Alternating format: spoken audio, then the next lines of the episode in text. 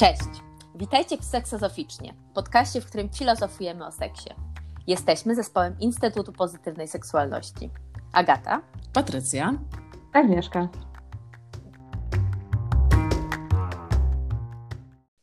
Cześć! Witajcie w kolejnym odcinku Seksozoficznie.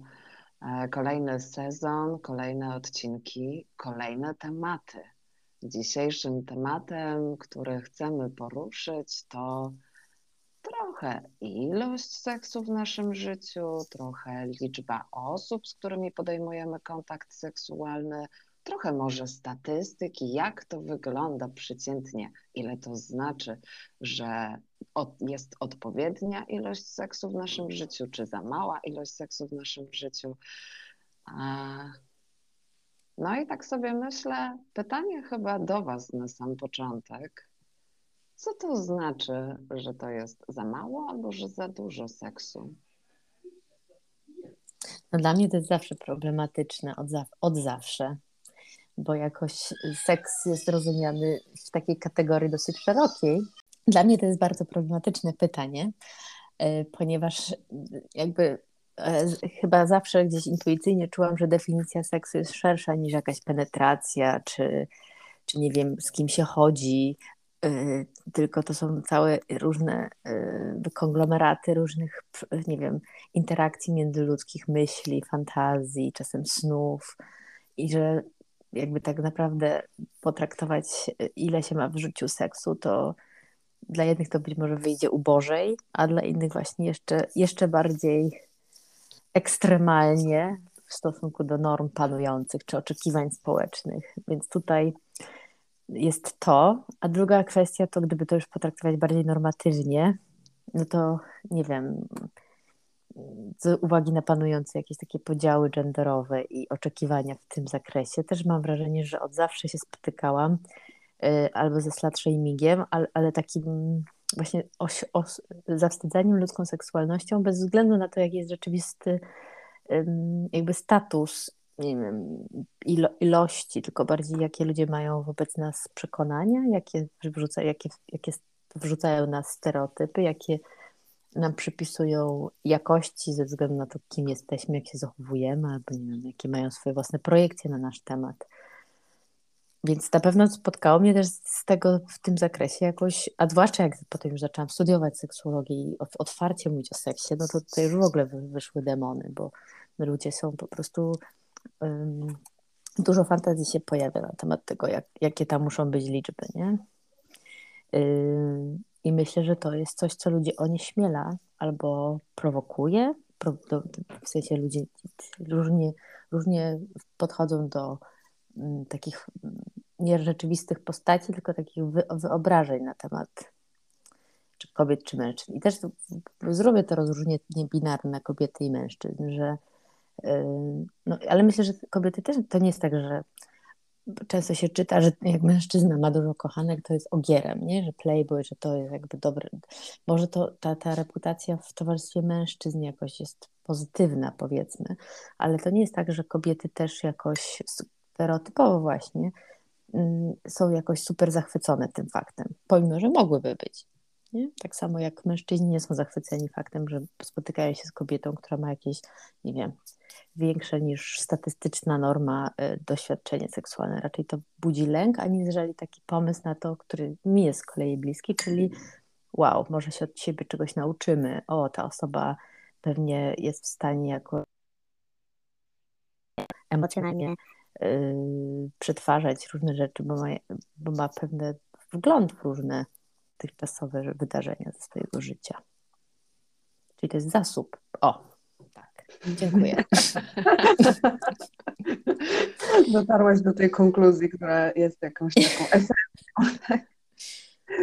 Że tak jak Cię słuchałam, Agata, to mi się klaryfikowało, że ja chyba mam takie dwie ścieżki myślowe, którymi gdzieś mi teraz y, poleciało. Jedna to jest taka, że jakby rozumiem ten proces, rozumiem po co nam jest wyobrażanie sobie, ile inni ludzie tego seksu mają i odnoszenie tego do siebie i ciekawość wobec tego, jakie są statystyki i jakaś, jakaś taka potrzeba właśnie ogarnięcia poznawczego tego wszystkiego. Z jednej strony rozumiem, to jedna ścieżka, A z drugiej strony mam drugą ścieżkę i mam taką jakąś silną niezgodę na to, żeby w ogóle ekspresja seksualna podlegała jakiejś kwantyfikacji. Że w ogóle to jest coś, do czego mam podejść z jakąś linijką i zacząć odmierzać 1, 2, 3, 4, 5 i potem jeszcze ustalać, która liczba jest mała, a która jest liczba duża.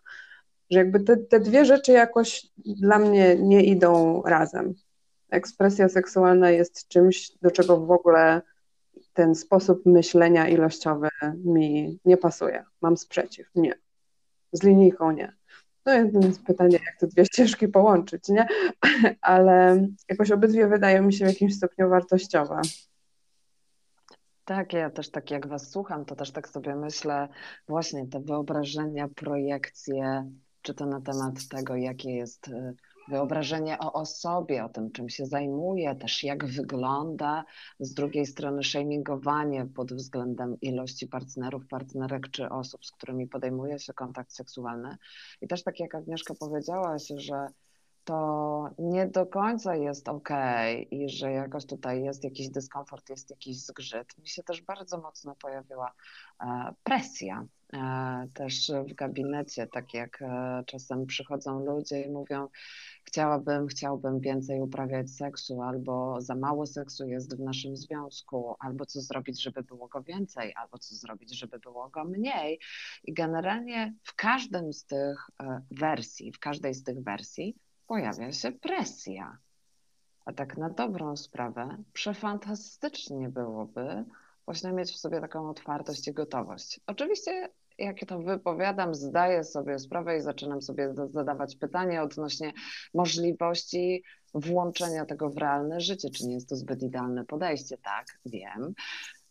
Ale po to, po to mamy seksozofowanie. Co o tym sądzicie? No, fajnie, że wydałaś ten gabinetowy kawałek, bo tutaj myślę, że, że tą rolą y, terapeuty jest pomo po, pomoc właśnie znalezieniu tych punktów odniesień, bo trudno jest tak w tym, w tym świecie opowiadanym stwierdzić, czy dana osoba jakby nie wiem, uważa, że trawa jest bardziej zielona u sąsiada i zawsze po prostu tęsknie wysłuchuje różnych historii koleżanek czy kolegów i sobie myśli, Boże, y, nie wiem, fajnie by było znowu być singlem na przykład, albo mieć nie, niesamowity dostęp do różnych seksualnych nie wiem, uciech, a ja jestem taki biedny i coś tam. A się okazuje, że na przykład wcale ta osoba nie jest biedna, tylko po prostu tak interpretuje albo właśnie widzi siebie z perspektywy e, braku.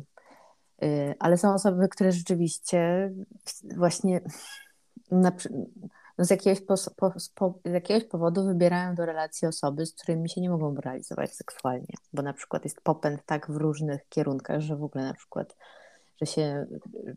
Ja potrafię sobie wyobrazić i sytuację kogoś, kto czuje presję, bo nie ma ochoty na seks i, nie, i, i czuje się jakby przy, przy, do, dociśnięty do muru, jakby czuje, że musi się zmusić, bo w przeciwnym razie będą straszne kon, kon, relacyjne konsekwencje, no ale wyobrażam sobie też y, i potrafię się postawić, zarezonować z osobą, która przyciska do tego muru, bo ma potrzeby, jest w relacji, chce w tej relacji się realizować seksualnie i nie ma odzewu w sensie takim, że mm, jak naciskam, to jest źle, jak czekam, to nie ma, mijają miesiące i z moim seks, z naszym seksem się nic nie dzieje, nie? że jakby tutaj jest ten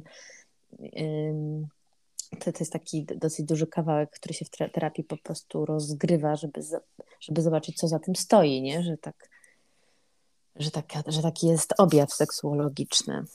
Także jak to mówię, to sobie myślę, że to jest strasznie trudna sytuacja, kiedy właśnie się mijamy na tych potrzebowych e, naszych liniach życia. Nie potrafimy, że nie, nie tyle mijamy, co nie potrafimy się po prostu tam spotkać. W tym gabinetowym kontekście y, jakoś bardzo mi się teraz pokojarzyła Agata z tym, co mówiłaś wcześniej, czyli z poszerzaniem definicji seksu nie? i mm. tego, co to w ogóle seks jest, bo z, mojego, z moich obserwacji, z mojego doświadczenia ta ścieżka jest najczęściej y, jakby dobrą ścieżką rozwiązań w takim przypadku bo ta, to, ta niekompatybilność chęci zazwyczaj się opiera na jakimś założeniu o jakimś rodzaju seksu, na który się ma chęć albo się nie ma chęci, i to tam się rozgrywa ten konflikt.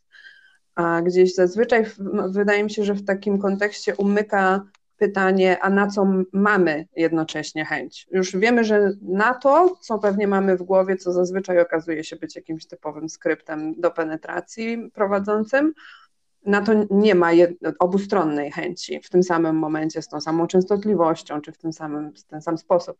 No a na co innego jest ta jednoczesna chęć? Nie? I tutaj to poszerzenie definicji seksu i wyjście poza liczenie jako spotkań seksualnych tylko tego, co wypełnia ten typowy skrypt, to już jakby no, całą statystykę nam rozwala, nie? rozmywa mm. wszystko bardzo, a jednocześnie jest sposobem doszukania się czegoś, na co obydwie strony rzeczywiście mają chęć i co miałoby jakiś, jakiś charakter erotyczny, czy nawet zmysłowy, tak bardzo, bardzo szeroko mówiąc. Mm. Ja też jak Was słucham, to e, kolejna myśl, myśl mi wpada do głowy, to znaczy, co załatwiamy sobie tak naprawdę seksem, bo to trochę też o tym, tak z mojej perspektywy, nie? To znaczy, po co się spotykamy, E, bo właśnie z jakiegoś powodu ta presja gdzieś może mieć miejsce, z jakiegoś powodu też potrzeby mogą mieć miejsce, bo z jednej strony to fizjologia, z drugiej strony to rzeczywiście ta potrzeba czysto powiedzmy taka psychologiczna, psychiczna, dzięki której też e, jakieś potrzeby moje są realizowane, więc tutaj kolejny obszar tak naprawdę rozważań też gdzieś się pojawia. No i fajnie, że to mówisz i wracamy do tej presji, bo jakbyśmy miały znowu jakby wycofać się z tego relacyjnego seksu i wejść w taki, nie wiem, jestem jednostką samostanowiącą, chcę zobaczyć jaki mam popęd, nie, jakby, jak gdyby dało się to jakoś zmierzyć, czego już ustaliliśmy, że się nie da i nawet być może nie jest to do, dobra droga, ale tak, tak, takim nie wiem, bańce laboratoryjnej, gdyby się dało sprawdzić, jaką realnie dana osoba ma potrzebę i, i właśnie co na nią wpływa, gdyby się dało tak jakoś um, wyekstrahować te wszystkie, nie wiem, czynniki i zobaczyć, że jak tutaj zmierzymy różne, nie wiem, amplitudy, trochę już przesadziłam, ale um, bardzo mnie to fascynuje, czy właśnie rodzimy się z wysokim czy niskim popędem, czy nie, nie? Czy, te, czy, czy jakby gdzie, gdzie się plasujemy i czy w ciągu życia jakoś raczej jest to konstans, yy, czy bardziej jest to zmienne, tak jak nie wiem, z orientacją seksualną, jeżeli chodzi o, naszą, o nasze preferencje seksualne i jeżeli chodzi o nasze natężenie potrzeb seksualnych. Nie? Czy, czy jest, czyli na przykład jeżeli od nastoletności czujemy się dosyć pobudliwi, to czy nam się to utrzymuje w takim podwyższonym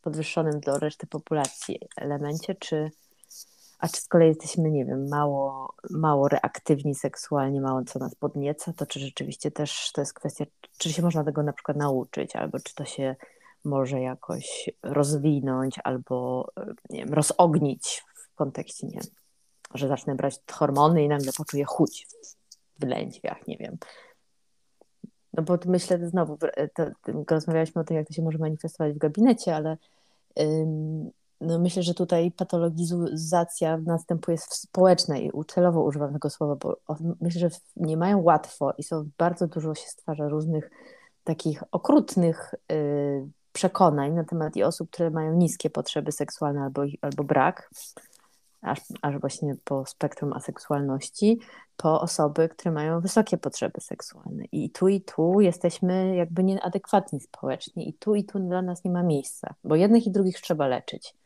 Nie? Tak, tak się robi niestety. Um, oczywiście paradygmat seks pozytywny, który reprezentujemy, jakby tutaj dosyć sprawnie działa i kwestionuje to, to za dużo i za mało. No ale jak tak przyłożymy do linijki CD10 czy DSM-5, no to widzimy, że jest cała masa samozwańczych często z ekspertów, którzy po prostu wiedzą, co z tym robić i wiedzą tak dobrze, że nawet ja nie wiem, skąd oni to wiedzą, bo ja przez te wszystkie lata swojej edukacji seksuologicznej nie słyszałam, że są aż tak skuteczne metody, jak niektórzy twierdzą. To w ogóle jakoś tak wchodzi mi taki jeszcze szerszy, pewnie filozoficzny temat, czyli czy norma może być zróżnicowana wewnętrznie.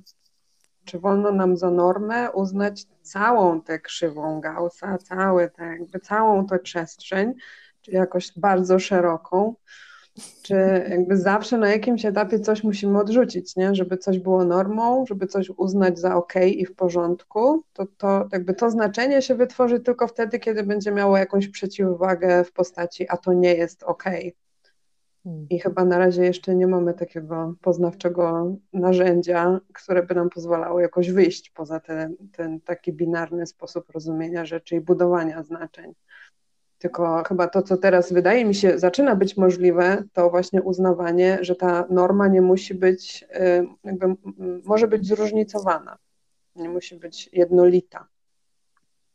Czyli, że za normalne możemy uznać mniejsze i większe potrzeby seksualne w jakimś stopniu i że możemy je wszystkie uznać za ok, za w porządku. Też jak e, tego słucham, to przychodzi mi na myśl z takich naukowych koncepcji model podwójnej kontroli Bancrofta, który rzeczywiście dosyć mocno pokazuje, nie? jak e, zmienne e, mogą być właśnie, zmienne może być natężenie, jak dużo rzeczy może mieć na nie wpływ. I też chyba sobie tak myślę, E, że gdzieś pojawił się we mnie taki bunt, wiecie, taka potrzeba też wykrzyczenia. Nie wierzcie w te wszystkie statystyki, one są złe. E, no ale wiesz, no tak jak e, ruch antyszczepionkowy czy płaskoziemcy, nie, że że jest dużo argumentów, które mówisz właśnie nie, nauka jest zła, tam za tym jest konspiracja. Nie, nie. Ja tylko o statystykach dotyczących na przykład 89 e, stosunków na rok to jest ok i to jest norma statystyczna, jeżeli coś jest odchyleniem w prawo lub w lewo, generalnie wszystko inne jest nie ok. Więc e, chyba bardziej w ten, w ten deseń bym poszła. To jest ok czy nie jest ok to 89? Znaczy teraz nie wiem. I tak i nie. Nawiązując Teraz zacznę tak... liczyć. Jesus. No właśnie. Słuchajcie, tak zbliżając się trochę do końca, też tak sobie myślę, że właśnie tak podsumowując też trochę z czym zostajecie, ja chyba mam właśnie takie, to zależy, te 89, 69 czy 169, czy jakąkolwiek inną liczbę. 1229. Na przykład, tak, albo 5000. Dokładnie, e, że to naprawdę dosyć mocno zależy i te wszystkie czynniki, które są dookoła nas, fajnie by było, jakby nam się chciało, e, ale gdzieś e, mam w sobie coś takiego właśnie, że to poszerzanie definicji chyba też jest dosyć istotnym elementem w ogóle liczenia i włączania pewnych aktywności w te statystyki, nie? że to nie musi być tylko jakaś określona czynność, żeby można było powiedzieć, że to 89 czy 1899 czy 1 189 będzie spełnione i będzie odhaczone, że jakby gdzieś to też z zupełnie innej perspektywy tak naprawdę pozwala lub może pozwolić e, spojrzeć właśnie na tabelki i na dane. No ja jak gdzieś tam mam taką potrzebę, żeby trzymać y, się blisko siebie i zastanowić się, czy nam, nie wiem, wewnętrznie, czy w ogóle musi nam coś imponować, ale czy właśnie wolimy się czuć jako osoby, które mają dużą ilość, czy małą i czy to w ogóle jakąś, czy to rzeczywiście coś dla nas zmienia, jeżeli tak, to co? I, i trzymać się tego, w sensie być pod tym względem spójnym ze sobą, czy spójną żeby niezależnie od tego, jak inne osoby będą próbować właśnie różne presje na nas wywierać, żeby się y, bardzo fajnie ostatnio na, na zajęciach jedna ze studentek użyła tytułu książki y, Remigiusza Rezińskiego. Moje życie seksualne jest moje, znaczy moje życie jest moje, ale tutaj akurat było moje życie seksualne jest moje, to znaczy ono jest dokładnie takie, jakie ma być dla mnie, nie? I że to pod tym względem nie mam się tu do innych porównywać. Wydaje mi się, że to jest takie w punkt. Żeby tutaj, mm. żeby tak wokół tego siebie mieć jako ten, ten to, to, to, to wycentrowany punkt odniesienia. To jest dla mnie dużo, to jest dla mnie mało, żeby od, od, tego się jakby zastanawiać, czy, czy jestem w takim miejscu, w jakim chcę być, czy muszę nad czymś popracować. Po prostu, jeżeli chcę coś, coś zmienić. Znowu uruchamia taki wątek, e, który już chyba e, gdzieś sygnalizowałam wcześniej, że chciałabym taki odcinek, czyli granice wewnątrz sterowalności, bo to, co teraz Agata mówisz, to jest taka silna wewnątrz sterowalność, nie? I ja bym od razu bym chciała 20 następnych minut poświęcić na mówienie o tym, że to nie do końca się tak da. E, To następny w takim razie, słuchajcie. Um, jakoś z czym najbardziej ja chyba jakoś tak skontaktowałam się teraz, z, z, z wyklarowała mi się ta, ta myśl o, o jakby, jak to ująć, nieobliczalność, ale taka nieobliczalność seksu. Nie wiem, czy to dokładnie wyraża to, co bym chciała, ale chyba sobie chciałabym z tym pobyć dłużej i się pozastanawiać, jakie, jakie to mogłoby być podejście do seksualności, do życia seksualnego, w którym w ogóle tej linijki jakby nie widać, nie? jakby to mogło wyglądać. To z tym najbardziej jakoś teraz jestem. No i od razu pojawia się pytanie, czy to w ogóle możliwe. Hmm. Słuchajcie, mamy kolejne tematy, e, czyli e, kolejne rozmowy się szykują, a tymczasem pamiętajcie o nas, pamiętajcie o tym, że czekamy na Wasze opinie, czekamy na Wasze zdania, Wasze podpowiedzi, o czym chcecie też usłyszeć.